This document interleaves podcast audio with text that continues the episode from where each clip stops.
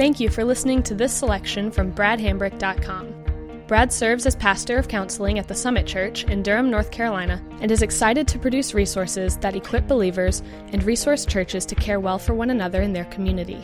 We pray that this serves you well, and we hope that you'll consider utilizing other resources from bradhambrick.com for your personal growth and ministry endeavors.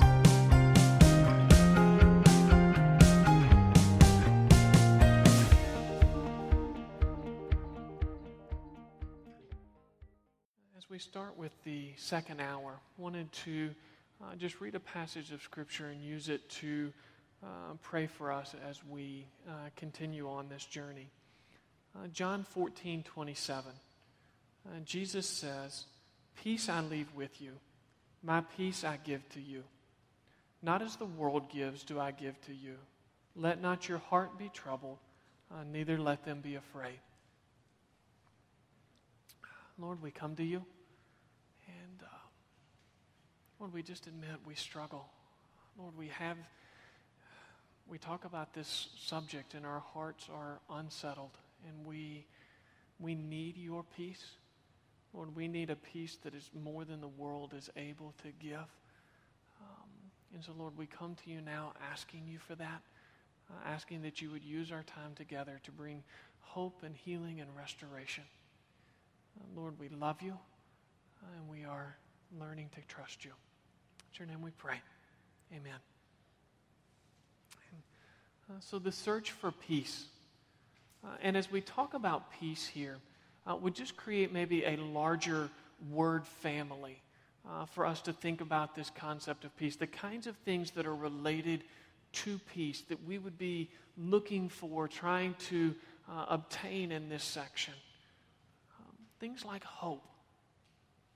Just a sense that, that as we talked about a moment ago, that my, my expectations that things could be better could begin to elevate, and I would be okay with that. Trust. Uh, the sense that I could begin to put some weight on a relationship, that I could have some sense of expectancy uh, some sense of hearing somebody make a commitment and not questioning that. To be able to relax, to be able to engage in an activity, and just to let myself go, to be fully in that moment, not to be on guard about what it is that I need to be paying attention to, that I that I'm just afraid I'm missing and it's going to hurt me. To feel safe. Um, again, not to be on guard, clarity. To be able to think, and my, my mind is not asking a dozen different questions all of the time. That things could be quiet and still. Uh, that's the, the kind of experience that we are trying to learn. How, how do I get there when things have been as disrupted as everything that we talked about in our first hour together. And I think one of the things that has to be there is, is it we're going to have to be honest. We're not going to get there by minimizing what happened. And that's where Dan Allender gets us started. He says true hope never minimizes a problem in order to make it more palatable and easily managed. Whatever we mean by safe, it's not going to come from denial. It's not going to come from ignoring. It's not going to come from forgetting. Uh, whatever we, wherever we find safe, there's going to have to be an honest safety.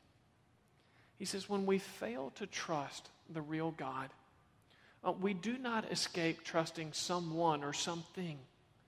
Uh, trust, like breathing, and indeed like worship, is inevitable you know, sometimes when when people have been abused, whether it be sexual abuse or other forms, they just say, I don't trust anybody. I don't trust anything. And I think they're, they're very sincere in their saying that, but I think they miss something. Uh, there is one thing that they do trust they trust their fears the one thing that they expect never to lie to them, never to be false, is their fears. And, and part of what we're after, part of where I hope that this presentation allows us to begin to make some steps in that direction, is that we could begin to doubt our fears.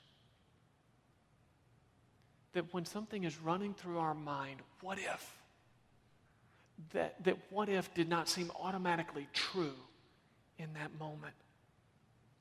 Because our, our definition of peace, uh, our definition of safety, it has to include some element of trust, or it's just going to degenerate into control. Uh, if, if our definition of safety, if our definition of peace means it has no trust in it whatsoever, then the only alternative that that leaves is me trying to control all of the situations and all of the people around me. And so, if our definition of peace and safety doesn't involve some element of trust, it'll degenerate into control. Uh, David Powlison, he says, abuse feels like an experience that has stamped you, uh, that has the final word on your identity. But the truth is, God gives you a different identity. Now, if you've been in the church for very long, chances are uh, you've heard a passage like 2 Corinthians 5.17, uh, that we are a new creation. Behold, the old is gone and the new is come. But yet we would say,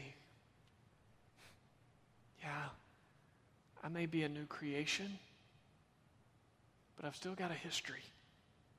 And I've still got memories. And I don't know what to do with that. He says, The abuse you suffered is part of the stage upon which your life choices now take place. Uh, you are marked by suffering, but that suffering has become the context for knowing God. Now, as he talks there about stage and, and context, um, I think one of the ways, just to kind of give us a visual for that, uh, is imagine you're at one of those really oversized malls. Uh, where it's dizzyingly large with all these different corridors, and uh, they have to have this ostentatious sign so that you can find anything that you would be looking for. And you come up on that sign, and you're desperately looking for the X that says, You are here. Uh, I think part of what we realize is that our journey begins where we are and too often, I think in, in Christian circles or even outside of that, there is such an emphasis on where we ought to be. And it just assumes we know and understand where we are. But in order for a map to be of any benefit at all, you have to know two points on that map where you want to be and where you are. Uh, and what we're wanting to do here, I think part of what David Powlison is alluding to when he says part of our suffering is the stage, is the context, it's, it's where we are, and our journey begins from here. Um, as we go on that journey, uh, one of the things that, uh, that will begin to happen as we're honest is that we will feel. And part of the reason that I think if we're honest, the reason we're not honest is because we don't want to feel whenever we acknowledge what happened, there is an assortment of emotions that we just want to shrink back from. And I think one of those is grief. Uh, Diane Langberg again. She says a great many coping mechanisms uh, are destructive. Uh, the cycle is very similar to the abuse cycle. I'm talking here about substance abuse or addiction. You feel, it hurts, you find some way to disconnect.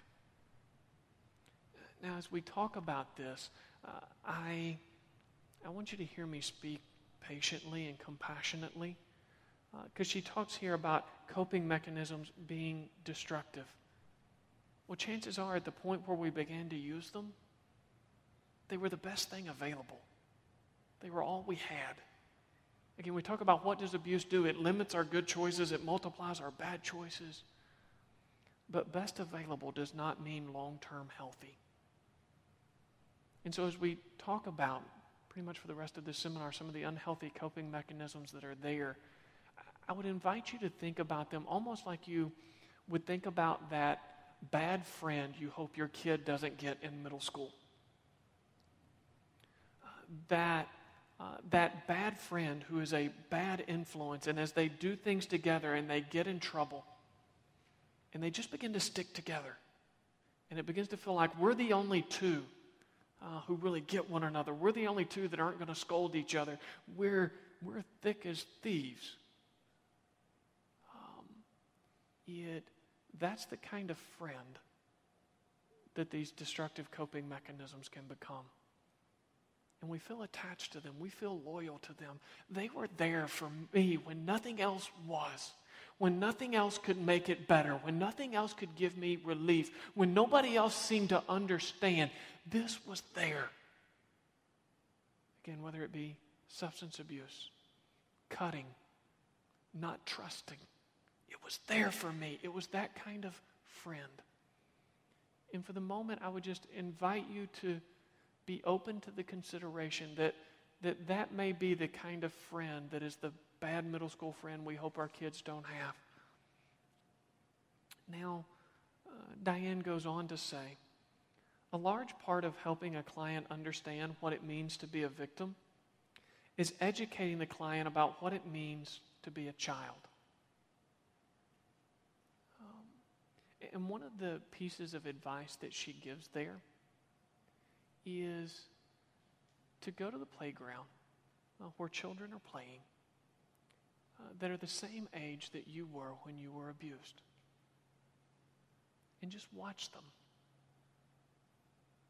and see how they interact. See what they know. See what they're capable of. Chances are you'll come away saying, they're so little. They're so innocent. You'll see one of them fall down and get hurt, and they run to their parent or other adult, and they expect to be comforted. And touch is this affirming thing that, that brings a sense of presence, and they feel safe about that. And, and one of the things that I would hope you would be able to pull away is they shouldn't know how to handle what I went through at that age. Because oftentimes what happens to us is, again, we're trying to understand this for all of our life. And, and as we get older, we think through it with that adult perspective. And we think, whatever I know now, I should have known then, I should have been able to do. And we miss the innocence of what it would mean to be a child. And I think as we reflect on it in a room like this, one of the things that we would realize pretty quickly you can't start being an adult at eight years old. But yet, adult things can be forced into your world to where you feel like you have to begin to deal with them. But even when that occurs, you're still a child. And until we see that as good, then we begin to view innocence as if it is unsafe. And all of the kinds of things that innocent allows us, things like trust, instead of being a blessing, instead of being a part of a close relationship, it just feels like a setup. And so we resist it. And we, we long to be close. We want that kind of innocence. But yet we're scared of it. And until we grieve it, it's hard for us to view it as good. But when we allow ourselves to grieve that lost childhood, that lost innocence, then the event can be bad. Um, but the innocence that it took from us can be good. And so, what are some of the things uh, that we would grieve? Well, we've talked about the loss of innocence. Might also be the, the loss of virginity, uh, the loss of relationships, either because I had to live fake or maybe we had to move because whoever the abuser was knew they were going to get caught and they took us away, and I lost all of my friends because of this. The loss of a sense of safety, uh, the loss of a healthy normal. Those are all things that are right and appropriate to grieve. Now, I would also say there's certain things that, that we don't have to grieve. We don't have to grieve the loss of life. You're here. You don't have to grieve the loss of personhood. Again, the kinds of choices that you make to be here, the kinds of choices that you make to be a part of a church and community, it, it shows that, that so much good is going on. The ability to love. One of the things that, that blows me away in having these conversations is how deeply and compassionately those who have been abused can love and care for another person when so much that should have just destroyed that ability happened. And the level of character, the level of grace of God in their life, it is, I would say, nothing short of heroic. Um, now, as we grieve, I think there's a couple of enemies uh, that we, as we pursue peace in this way, that, that are going to be things that we have to, to overcome and to avoid. And one of those enemies is shame. Um, now, I would say shame is unlike most other emotions. Because most other emotions, when I put them into words, there's this moment of relief. If I say to you, I'm afraid, somehow in that moment of disclosing to you that I'm afraid, it helps lift that sense of fear. If I say to you, I feel lonely, there's something about saying that that lifts that. But shame, it's different. When I say to you, I feel dirty, my eyes immediately want to hit the ground and I don't want to look at you. And I feel this intense heat and blushing come over me. And I think this was dumb. I should have never said this out loud. Um, and I think that's part of what Dan Allender is alluding to when he says shame is an experience of the eyes. And if you've known Dan Allender or seen him speak on video, uh, you know, he's got some idiosyncrasies that are just kind of uh, quirky Dan. Um, great guy. Uh, and he gives the example, though. He says, you know, if, if I'm picking my nose in the privacy of my own home with nobody there, uh, I don't feel awkward about that at all. Uh, if I do that and other people catch me, all of a sudden I feel shame. And at this moment, none of us want to go to our nose at all. Um, but he says shame is an experience of the eyes. And then he starts to differentiate some pieces. He says legitimate shame exposes depravity, it exposes something that's wrong. If we have company over to our house and our kids are being kind of normal kids and they spill their drink and I overreact, I feel what he would call legitimate shame. There was something I did wrong, and, and that emotion shows that that's been revealed. Uh, illegitimate shame shines light on some element of dignity, like the nakedness of a child's body. Now, uh, for purposes of language here, uh, I'll use slightly different language than Dan Allender uses. This isn't Webster's dictionary kind of language. I just I found for many people it's helpful for them to be able to uh, to separate some experiences if we if we use this kind of language. If what he calls legitimate shame, if we call that guilt, guilt is what we feel when we sin. What he calls illegitimate shame, let's just call that shame. Shame is what I feel when I have been sinned against. And so, even as we think about how God relates to these experiences, God offers forgiveness for sin. He forgives my guilt. God doesn't forgive me for shame. He doesn't forgive me for sin committed against me. He doesn't forgive me for suffering because that's not what's needed. His grace takes a different form it's compassion, it's healing.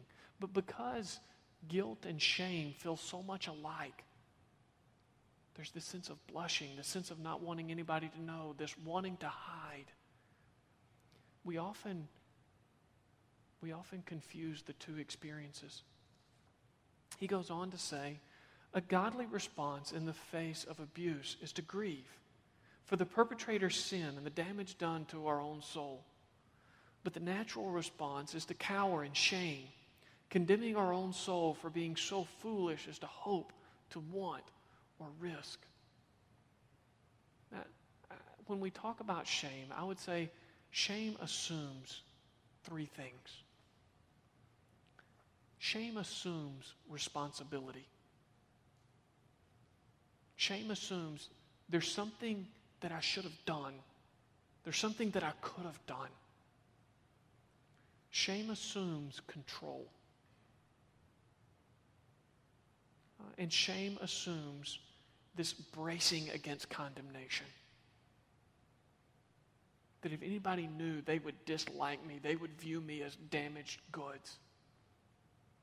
And I would say those kinds of assumptions become the kinds of themes around which those who have been abused often build their life. This sense of taking responsibility for everything that goes on around me, of having to control in order for things to be safe, and forever bracing against this sense of condemnation. I would say that is the fruit of shame. That as we understand the difference between guilt and shame, that we can begin, hopefully, to let go of that as we see that is not something that God holds us responsible for. Uh, he goes on to say shame intensifies the horror of the past. Shame is compounded by personal confusion. Again, the confusion that we feel in the midst of our shame, it creates this sense of, of ignorance, of hopelessness, of powerlessness, of helplessness. And we get to this point where we say, I've never tried so hard in anything for it to be better and failed so bad. And I think it's oftentimes because we're confusing guilt and shame. Now, another enemy uh, is the enemy of contempt. Uh, the way that we use anger in and around the experience of abuse uh, to, to try to make things better.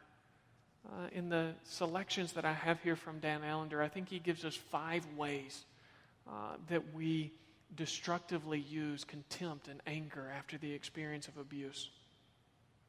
He says contempt uses rage, sometimes loud and violent, other times quiet and insidious, as a means for chasing away the uncertainty of shame. It's easier to hate than it is to hurt. Even if what I hate is me, it just gives me somewhere to channel this and point it and to give the response that this abuse needs.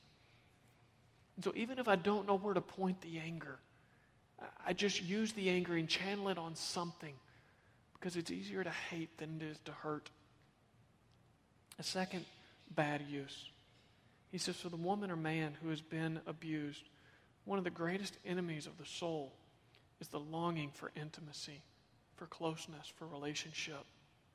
Contempt is a cruel anesthetic to longing. Again, I want to be close, oh, but I don't want to be hurt. And so I use anger. I use this kind of inner sense of just unrest to, to push away any closeness of relationship. And that's where oftentimes this all or nothing kind of trust dynamic comes in, where I just push away for so long until my soul just becomes dry and hungry and thirsty for relationship. And then because I'm in such a desperate spot, I give all of my trust and I microwave this relationship faster than it should go, so that even if it had the opportunity to be a healthy relationship, it just develops in a way that's unhealthy. And I get hurt and I go, see, that shouldn't happen. I can't trust. And it's that aspect of contempt and, and anger that's very understandable, but begins to become this unhealthy friend.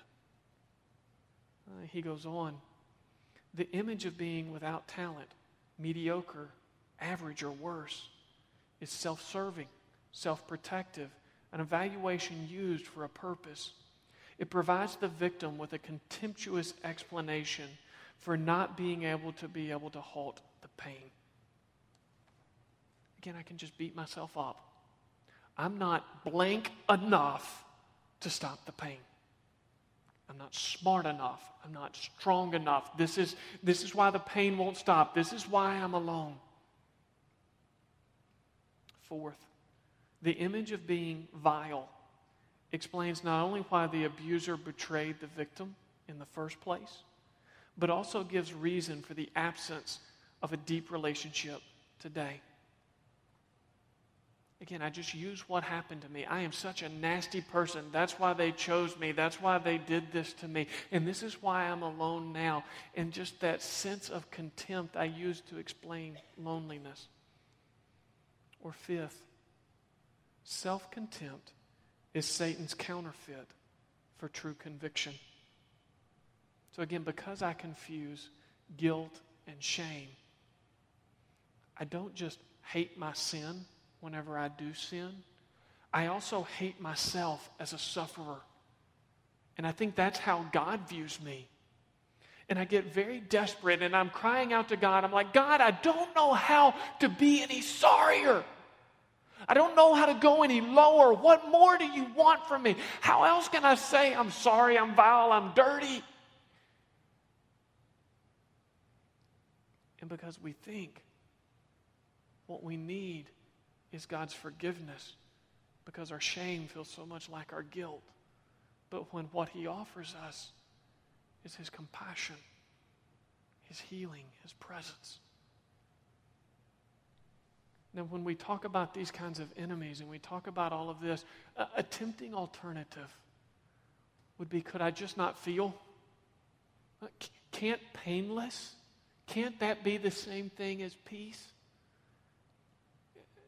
And based on what we've already said, and I would trust your own experience, I think you realize no, it, it wouldn't be. Uh, Dan Allender, he says, when we abandon pain, he uses the imagery of leprosy, we lose a sense of being intact and alive.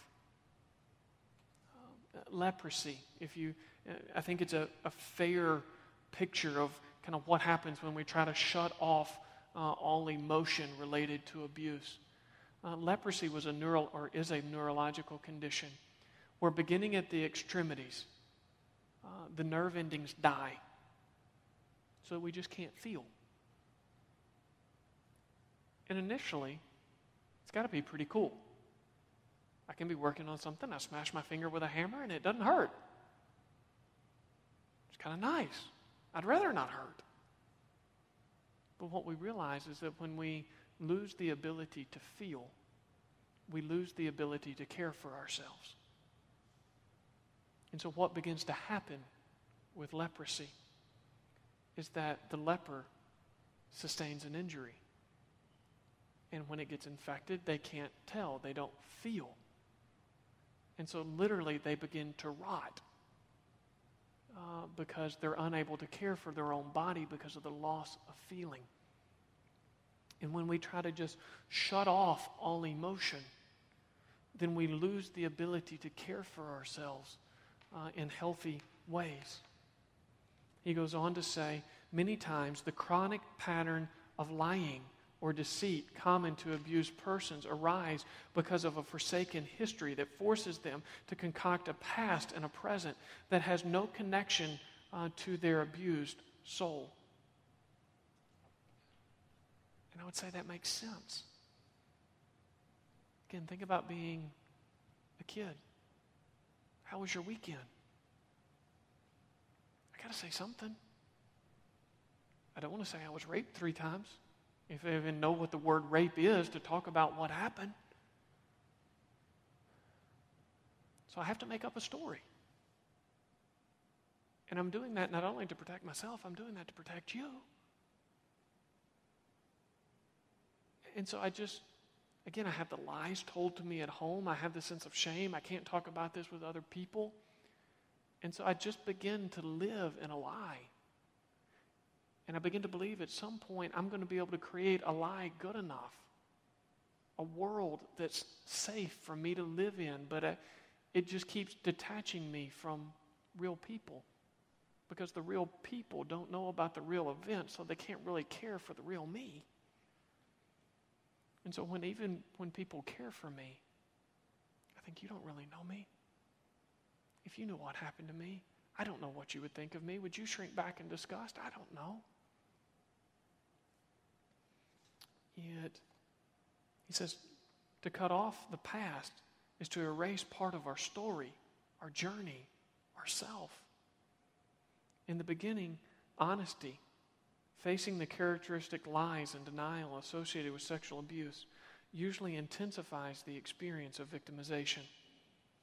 It's kind of like coming out of a movie theater, this place that's really dark, and you step out into a bright noonday, and initially that hurts. We wince. We want to go back in.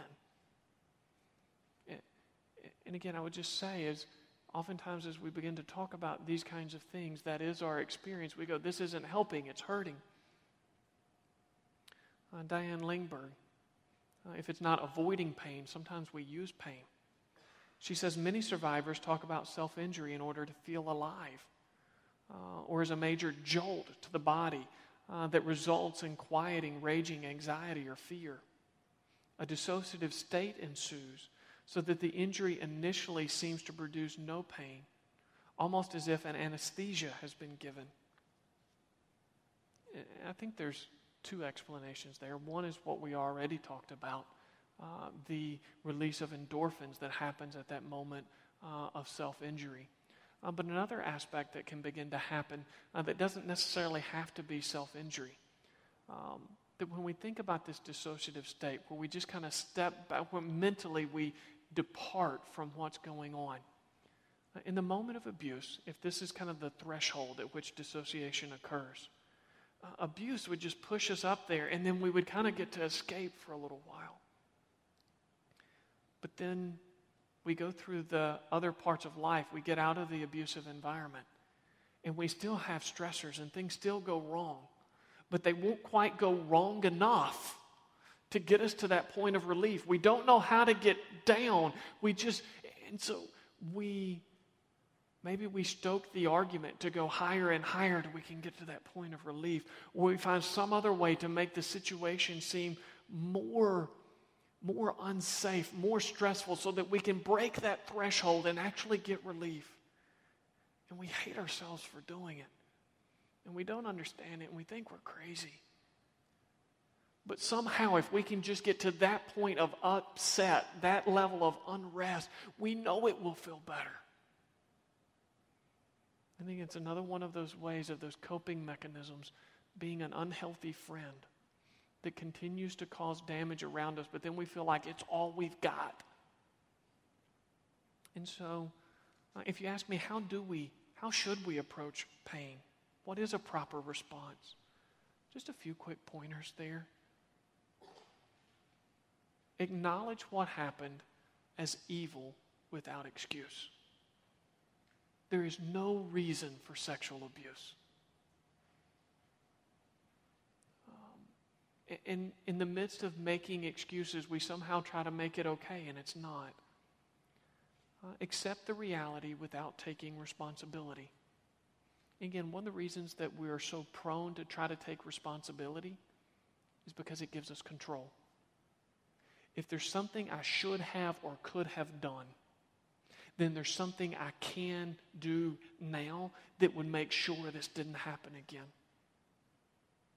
And so, as much as it beats us up, we want responsibility in order to have a sense of control. Uh, understand the lies that come with pain without believing them. Again, I hope that's part of the benefit of this kind of seminar. It's just where we can we can hear those lies spoken out loud in a room full of people, and we recognize nobody believes that. But me, in my own thoughts, when there's nobody else there, I believe that. And I need to be able to understand. I need to be able to articulate the lies without believing them, without embracing them. And then that continual theme that we'll hit begin to create a real safe world built on truth. Now, hopefully, what we've talked about to this point uh, can, can help you understand why I would say sexual abuse often results in post traumatic stress. And usually, when we think of post traumatic stress, we just think of military veterans who have been uh, at war and then they come back and they've experienced post traumatic stress. Uh, that is one uh, cause of post traumatic stress. It's far from the only. So, to help us bridge into this, I'll just offer us uh, a definition of trauma. What is trauma? Uh, trauma trauma is facing something more than we're prepared to deal with at the time that we're asked to go through it. So if I'm 26 years old and I'm driving with somebody and they're upset with me and they get out of the car and they walk off, 26 years old. I've got a driver's license. I think they're being stupid. I may be upset with them. I get in the car, I drive. If I'm six years old and my parent is driving along and they get up so upset that they just get out of the car and leave me and my siblings in the car, that is more than I'm prepared to deal with at the time that I'm asked to go through it. And another part of trauma is that it decreases our resiliency for future traumas. That threshold at which something becomes traumatic goes down uh, because there are more associations and triggers that goes along with it.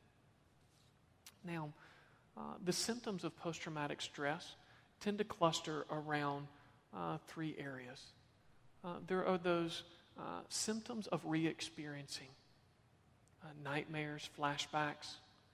Uh, there are the patterns or symptoms of avoidance, denial, forgetting, the loss of pleasure, and the symptoms of hyperarousal.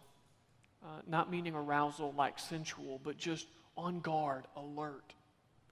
Um, it, uh, Dan Allender, he, he helps us see some of this. He talks about hypervigilance. He says life is centered on taking in as much information as possible. The goal is never to be surprised again. Again, when, when you face trauma, it almost always comes out of the blue. Almost by definition, it's unpredictable. So I begin to realize the game of life is all about predicting the unpredictable. Whatever I'm paying attention to is something that the danger is going to come from somewhere else. And so I have to be paying attention to what I'm not paying attention to. And I just, I am so on guard, so waiting for the other shoe to drop because it just feels like that's what you have to do in order to be safe. Uh, I'll draw a parallel here, admitting it's uncomfortable. Uh, but I think it's an important just aspect in terms of our culture to think about. If 40% of people will face sexual abuse before the age of 18, and we think about what hypervigilance is like, to me, that explains a lot of ADD. Just a kid who can't pay attention uh, because they're always on guard for something else. Now, I'm not saying that all ADD cases are caused by sexual abuse, but if 40% of children before the age of 18 have been sexual abused, and this kind of hypervigilance, always on guard, looking for whatever I'm not looking for, is one of the key attributes of that. I think it's something that we need to be uh, more aware of and screening for in those situations. Uh, another aspect is ambivalence, feeling two contradictory emotions at the same time. It's kind of what we talked about with Diane and double think. Again, I can be in love and feel unsafe at the same time. Why? Because I've done that all my life. Because my parents weren't safe, or my babysitter wasn't safe, or my teacher, or my uncle. And yet, I couldn't go through life just not loving at all. And so I, I get in this pattern of holding two contradictory things at the same time. And just kind of as an aside here, this is a lot of the kind of thing that's discussed in counseling over sexual abuse.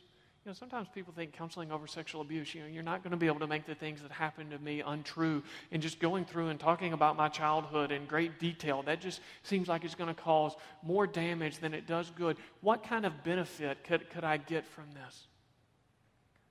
Of being able to go through present tense struggles and, and be able to say that that sounds like the pattern of hypervigilance. I don't think that's garden variety anxiety that you feel. I don't think you're a pessimist, uh, at least not that being the root cause of what's going on. That, That's hypervigilance. I feel like I'm crazy. I can just, you know, I can say this and this at the same time. Yeah, that makes sense. That frequently happens. Um, but, and, and just to be able to understand those things in the present life situation, and it's not about making the bad things untrue. It's about understanding the effects and seeing how they influence your life so that you can respond to those things not out of the abuse, um, but for what that moment really is. Now, another aspect is, is flashbacks. And if we use the classic example of post traumatic stress, the triggers for flashbacks are a little easier to identify. It's sirens and gunshots and loud noises. But if we ask ourselves, what are the triggers with sexual abuse? It can be touch. It can be words. You look really nice. Well, please don't notice me. It can be relationships. It can be being alone in a room and again wondering who's going to come through that door next. Um, the kinds of things that can create a traumatic reaction, the kind of trigger uh, with sexual abuse, is just much more the day to day stuff of life and relationships that, that we all want.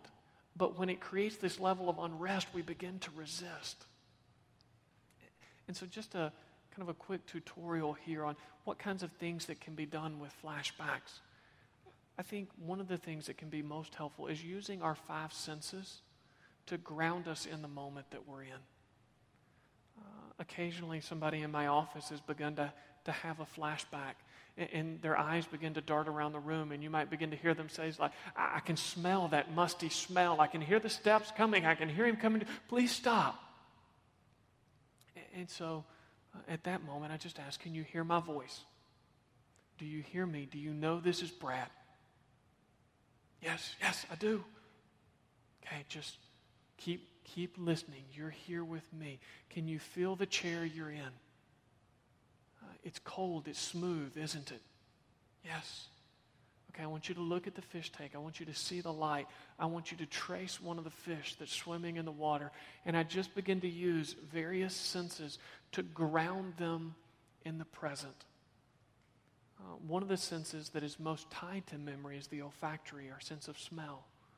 And so if you have a favorite smell, uh, maybe vanilla or cinnamon or lavender, uh, then in your pocket or in your purse, uh, you just keep a potpourri sack. So that if something begins to unsettle you in that moment, eh, you can just, and you can take in that smell just as a way to begin to ground yourself here. If you can get to a mirror and you look in the mirror and you see you now, the age that you are now, adult, as opposed to you kind of going back and that traumatic experiencing from here, feeling like I'm a little child, the more things that you can do to ground yourself in that moment. Uh, Diane Langberg goes on. She says, Trauma by definition is an injury done to personhood. When personhood is shattered, actions become meaningless. A traumatic reaction occurs. The work of therapy must be managed with the needs and resiliency of the individual client in mind. Trauma, by definition, is unbearable. Again, just making some comments here about counseling. A good counselor in this area will work with you at the pace that you're ready to go. Uh, that if there's times when you say, I just, I've had enough, Again, that's why I would say here at our break, or if you on video says, I've had all of this seminar that I can take right now. Uh, at our break, uh, feel free to depart and you can catch the rest of it on video. If you're on video, push pause and come back to whatever minute marker uh, that you're on at a later point. Because God is gracious. One of the points we'll come back to again is that He restores us at a human pace, at a pace we can bear. Uh, now, in this next slide, the painful liberty of truth, uh, Dan Allender gets a little bit poetic here, but I think it's a point worth making. He says, Depression is selfless selfishness, or perhaps better, selfless revenge. If I could give maybe a different picture, trying to bring that down a little bit, um, depression is often a way of barricading ourselves from the world. We just don't want to feel. And so it's a way of cutting ourselves off. And I think that's what he's getting at. We just, we'd rather feel nothing. And that's where he goes with this idea of serene faith. He says, more often than not, such serene faith is a byproduct of wanting very little from God. Honesty is the commitment to see reality as it is, without conscious distortion, minimization, or over spiritualization. Honesty begins by admitting we are deceived and that we would rather construct a false world than face the bright, searing light of truth. And again, we say that with compassion. Who wouldn't rather just live in a false world than live in one where I had to remember those kinds of things? And I think part of what we, we tend to come back from is God's voice. And I think for many of us, uh, our, our thought coming into this is please do not let him go to Romans 8 28. Please do not let that be where we go with this presentation. And I want to get close to that. Uh, I'd rather start with verse 25 and see how God walks into uh, Romans 8:28. Paul starts off. He says, "But if we hope for what we do not see." And hope is one of those nice words. Hope is one of those words that we, we think of it as a virtue. But when we hope for what we do not see, it may be a nice virtue, but it's a painful experience. And I think Paul sees that. He says, We wait with patience. Patience is another nice word that's a painful experience. We don't ever see somebody on the beach drinking out of a coconut going, ah, oh, they are the most patient person in the entire world. We see somebody with like 12 kids running around playing cowboys and Indians and they're not thumping anybody's head. And we go, that person, they're patient. Patience assumes uh, an environment that would wear us down. And that's where Paul goes. He says, likewise, the Spirit helps us in our weakness. That as we hope and as we're patient, as we're trying to figure out what to do because we don't know what to do, it wears us down. We begin to feel weak. We begin to feel overwhelmed. We say, God, I don't, I don't got this. I can't take it. And as one basketball coach said, fatigue makes fools of us all. That's why he would run his pra- players before practice and then make them actually do the drills uh, afterwards so that they would have to do decision making when, when they were fatigued, because that's what it would be like at the end of the game. And that kind of just mental confusion is, is where Paul goes next. We don't know what to pray for as we ought. Again, I'm wasting away, hoping, being patient. I'm getting weak. I don't even know what to say. But the Spirit Himself intercedes for us. And if you hear that word intercede, I would invite you to look at who, who the Spirit is talking to. Intercession does not mean the Spirit is talking to us. The Spirit's not saying, think this, don't think that, do this. Uh, let me tell you what you ought to do to make this all better. The Spirit is interceding on our behalf. When we don't know what to say, the Spirit is bringing our brokenness to God. Um, says the Spirit intercedes for us with groanings too deep for words. The Spirit's not praying in some kind of neat, eloquent, theologically astute prayer. The Spirit is bringing God to bringing us to God just like we are. And he who searches hearts knows what is the mind of the Spirit, because the Spirit intercedes for the saints according to the will of God. And what is being brought to God on our behalf that represents us in complete authenticity is something that is is God's will for where we go from here, what life would be like. And it's on the basis of that that Paul would say, and we know that for those who love God, all things work together for good, for those who are called according to his purpose. It is the outworking of that kind of compassion and knowing and God praying to himself for us on our behalf. It is on that certainty, that level of involvement, that level of awareness. If you say, what does that sound like? I, I want to do an exercise here from Psalm 55. And, and I will just, I'll acknowledge up front, this is a, I think this is a very good exercise, but it's a very heavy exercise. And if we ask, what is it like? What, if, could we talk to God in the way that it seems that we have the freedom to do? What would it be like for us to be honest with Him? I think Psalm 55 is a good example of that because the Psalms are kind of unique from the rest of Scripture. Most of the rest of Scripture is God talking to us. Do this, don't do that. Here's what I did. This is who I am. Uh, this is what I'm going to do in the future. Psalms are unique. Psalm is God giving us words to speak back to Him. And I think it's noteworthy that there are more Psalms of lament, more Psalms of pain, than there are Psalms of praise. Because God knew in a broken world we would need words for that. And so, what I want to do, if you turn to page 12 in your notebook, is I want us, I want us to walk through Psalm 55. I think in a way that is very faithful to the way that God would want us to use this to be able to pray back to Him in the midst of our experience. And so I'll read a verse or two, and then I'll come back and I'll read uh, the personalization for the subject of sexual abuse. Verse 1 Give ear to my prayer, O God, and hide not yourself from my plea for mercy. O God, please hear me. Don't pretend that this did not happen. I need you. Verse 2 and 3 Attend to me and answer me.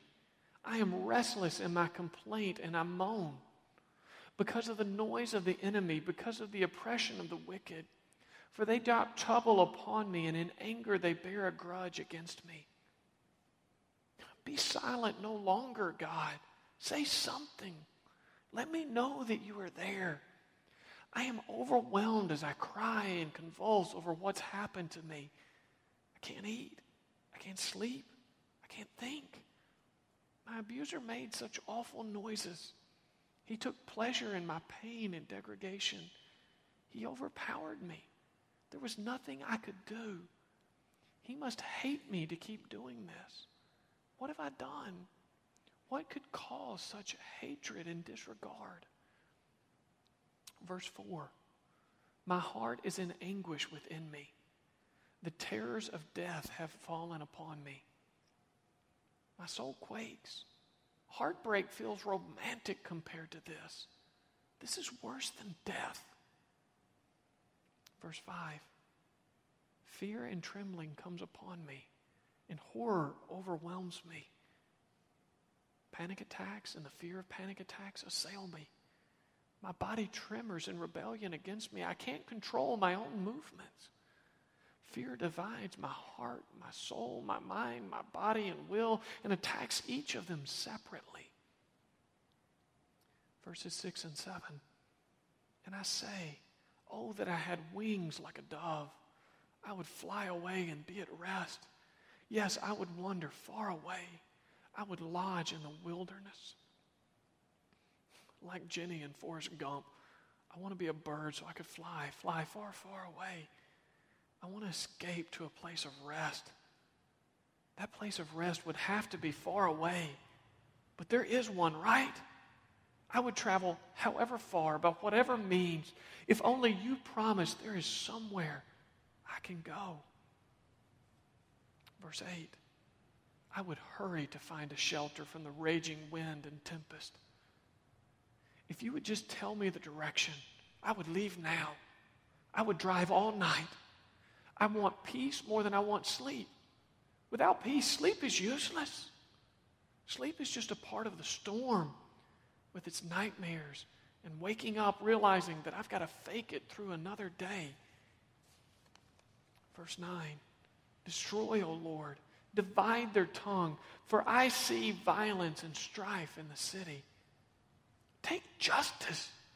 Do to them what they have done to my soul. Don't let them multiply my shame by talking about this deed. Don't let them mock me, or worse, talk like nothing happened. Verses 10 and 11. Day and night they go around on its walls, and iniquity and trouble are within it. Ruin is in its midst. Oppression and fraud do not depart from its marketplace. I can't believe I live in a world, a country where this is common. It's always being reported on the news or another documentary. Every time I hear it, I am reminded. The pain echoes, or worse yet, it flashes back. There's a whole industry of sexual degradation in our culture. Pornography. Bigger than the NFL. They write and glorify stories like mine. There's an audience who pays for this, even with children. Verse 12 For it is not an enemy who taunts me, then I could bear it.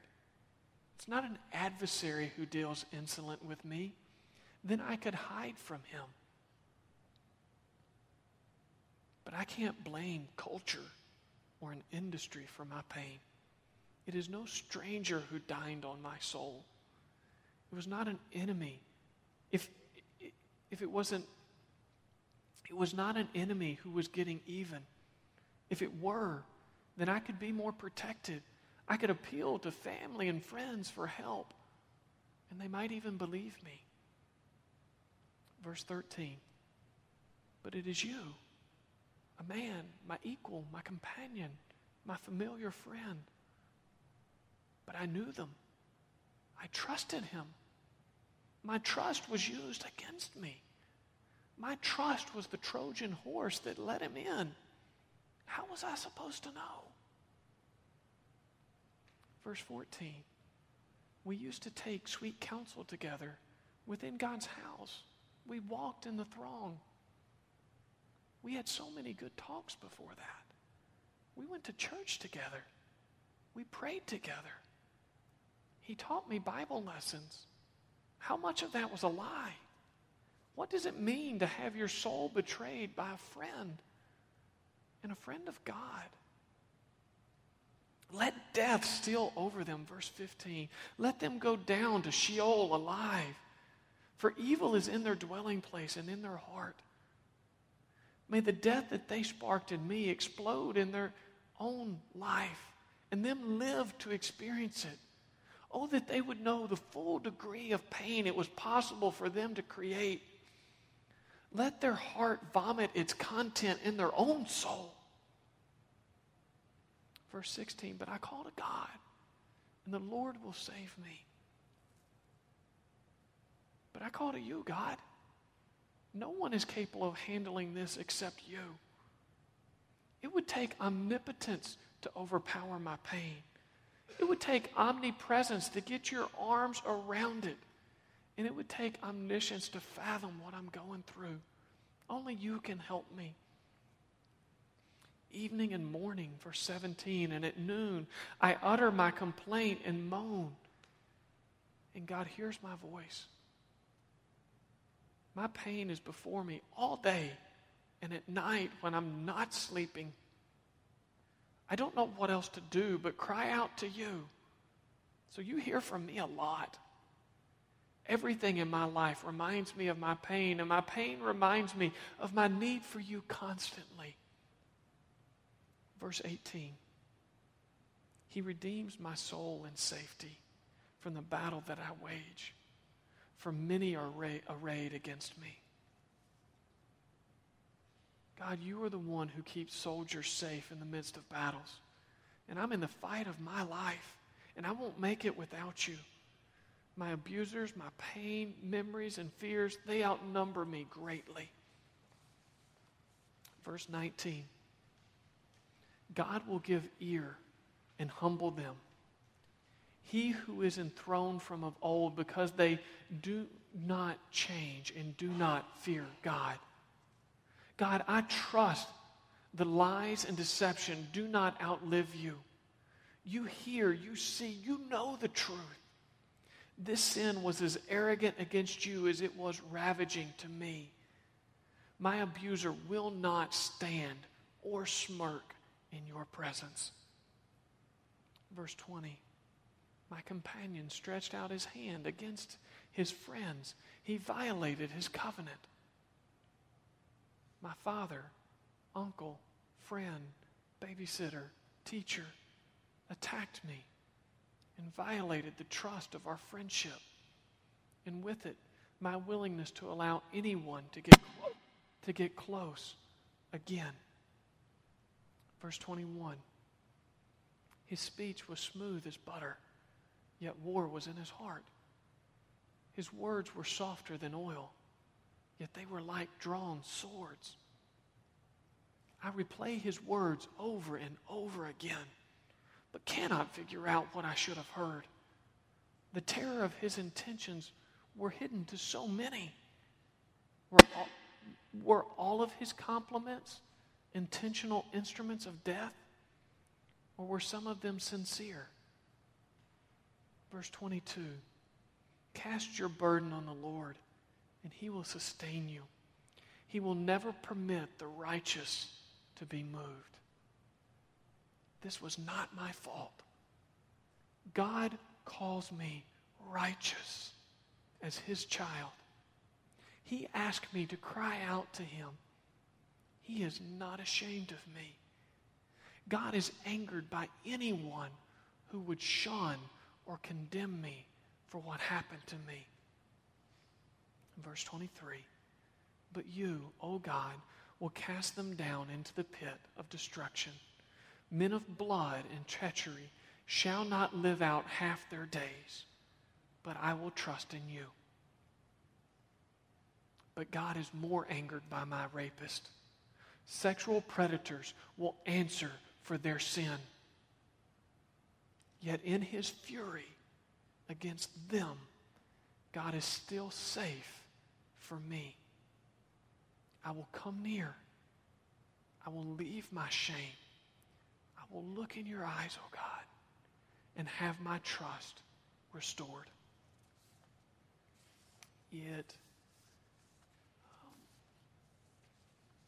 I think it's on the basis of that that, that we can hear what Diane is alluding to when she's, we can hear what Diane's alluding to when she says, the act of having another person in this case Christ, enter into our suffering with us is an incredible gift with profound results.